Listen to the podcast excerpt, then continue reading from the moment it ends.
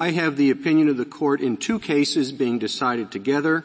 Case number 18422, Rucho versus Common Cause, and case number 18726, Lamone versus Benisek. Gerrymandering is the drawing of electoral district lines to favor or discriminate against a particular category of voter. It is, for example, unconstitutional to engage in racial gerrymandering, to draw lines so that African Americans are packed into a district so they can elect only one candidate of their choice, or dispersed among several districts so they cannot elect any. The question presented here is whether gerrymandering for political purposes is also unconstitutional. Whether a party, political party, in control of the districting process may draw district, district lines to make it harder for their political opponents to elect the candidates of their choice. In these cases, voters and nonprofit groups in North Carolina and Maryland challenged those states' congressional districting plans as unconstitutional partisan gerrymanders. In North Carolina, plaintiffs claimed that the districting plan discriminated against Democrats. In Maryland, plaintiffs complained that the districting plan discriminated against Republicans.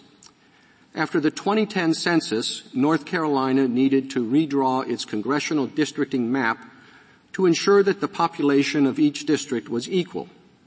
Republicans controlled the General Assembly and therefore the districting process. The lawmakers in charge hired an expert mapmaker to draw a districting plan that would preserve the partisan makeup of North Carolina's congressional delegation, which at the time included 10 Republicans and 3 Democrats.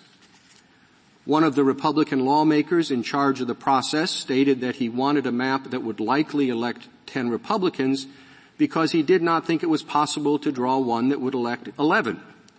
His stated reason was that he thinks electing Republicans is better for the country than electing Democrats. The districting committee approved the criteria and the map by a party line vote.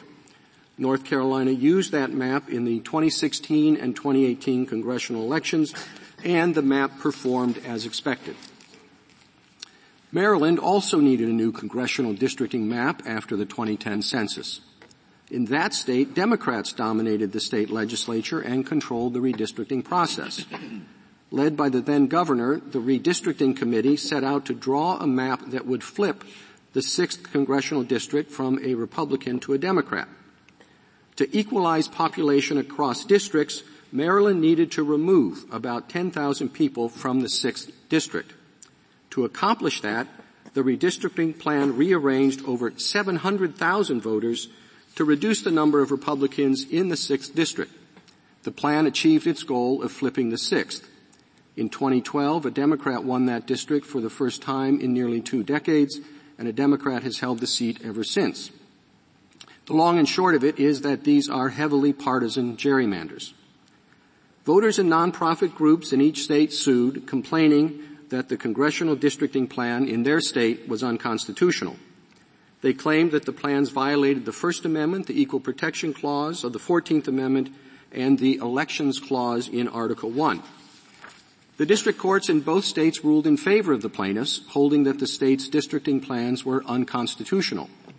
Under a special law for election cases, parties can appeal from the district court directly to this court, and that is what the defendants did in each case. The legal question presented is whether such partisan gerrymandering claims are justiciable. That is, whether they are suited for resolution by the federal courts. Last year, we had a case out of Wisconsin, Gill versus Whitford, in which we reviewed all of our partisan gerrymandering cases going back 45 years. We said then that it was unclear whether such claims could be brought. The reason was that federal courts are limited to resolving claims of legal right according to legal principles. If there are no judicially discernible and manageable legal standards to decide a claim, then the claim is properly viewed as a political question, not a legal one, and outside the court's jurisdiction. Now the first place to look to see if there are standards for deciding whether something is unconstitutional is of course the Constitution. The people who wrote the Constitution certainly knew about partisan gerrymandering. There's a famous episode involving the election to the very first Congress where George Washington complained about Patrick Henry trying to gerrymander Virginia's districts to favor James Monroe over James Madison. It didn't work. But the framers didn't put any legal standards about districting into the Constitution. Instead, what they did in the elections clause was provide that such issues should be decided by the state legislatures in the first instance, subject to review by the Congress. That's all they said. There's not much to go on there, except to note that nobody thought that the solution was to go to court and have judges figure out what to do. There's no standard in the Constitution, so what do you as a judge do? Maybe you just say it's unconstitutional to take partisanship into account at all in districting. But if you read our opinion in Gill and our other districting cases, you will see how that's a non-starter. Those cases all say that it is permissible to take partisan interests into account. The question is not whether you can do it, but how much is too much. So maybe you look at other areas where we know that there is judicial review of districting practices, the one person, one vote cases, and racial gerrymandering. But they don't help either. Partisan gerrymandering is not a simple math problem like one person, one vote. Nor is it something that's completely impermissible like racial discrimination. Racial discrimination is against the law. Partisanship is not. You can take race out of politics, but you can't take politics out of politics. Again, the question is how much is too much?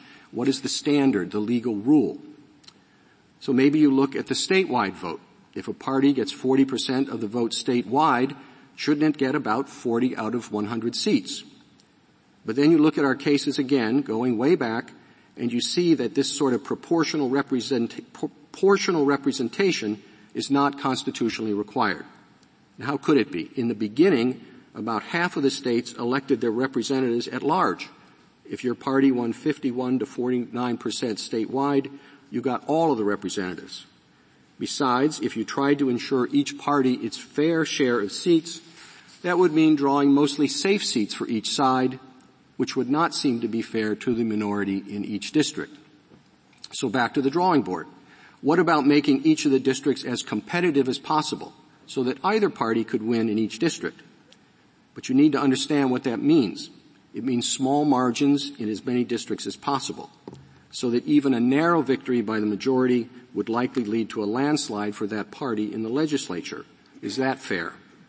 Or what about following established political divisions and other traditional districting criteria? If one party's voters are congregated in particular areas, say cities, that will hurt them statewide because of the natural packing of their voters. And there is always a debate about what counts as a traditional districting factor. One of the most usual factors is drawing districts to protect incumbents. Now one proposal says you should run a computer program to generate the least partisan map and then generate hundreds or even thousands of others with variations ranging from slightly partisan to very partisan and then line them up according to the degree of partisanship. Then see where the challenge map falls on that spectrum. But then what? How do you decide where the line is between acceptable partisanship and partisanship that goes too far?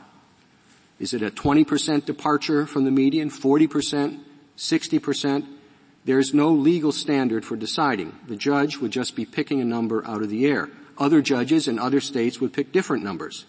Now it's true judges have to decide things like whether there's a substantial risk all the time. But from common experience, we have a general sense of what that means. The risk that you might stub your toe is one thing, the risk that you might lose your leg is another. But there's no way to tell whether 20% departure in districting from the median is too much or whether 40% is. Deciding among just these different visions of what's fair, and you can imagine others, poses basic questions that are political, not legal. There are no legal standards in the Constitution for making such judgments, let alone limited and precise standards that are clear, manageable, and politically neutral. And it's only after determining how to define fairness that you can even begin to answer the determinative question, how much is too much? At some point, it should occur to you that what you're trying to do does not seem like judging at all. It seems like politics. You're not being asked to apply a legal standard to facts, let alone a standard from the Constitution. You're being asked to pick a measure of fairness. You're asked to determine what you think would be a good idea. That's not exercising legal judgment, it's making a political decision. And not just any decision. A decision about whether and how to reallocate political power between the two major political parties with no plausible grant of authority in the Constitution and no legal standards to limit and direct your decisions. We have never struck down a districting plan as an unconstitutional partisan gerrymander precisely because there are no legal standards for reviewing such claims.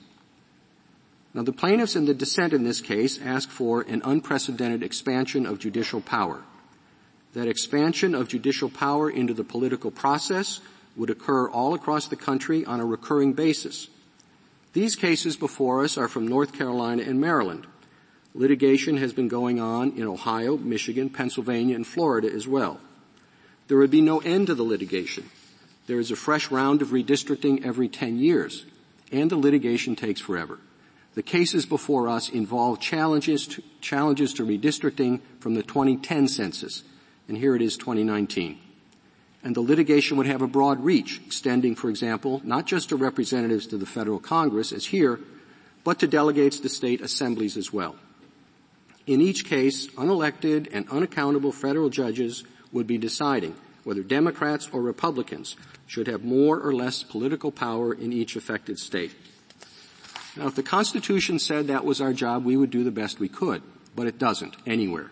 The only place the Constitution even refers to the electoral process is in the Elections Clause, where, as I've explained, it assigns authority to make the rules to state legislatures subject to review by Congress. The framers recognized that these sorts of issues were for the political actors.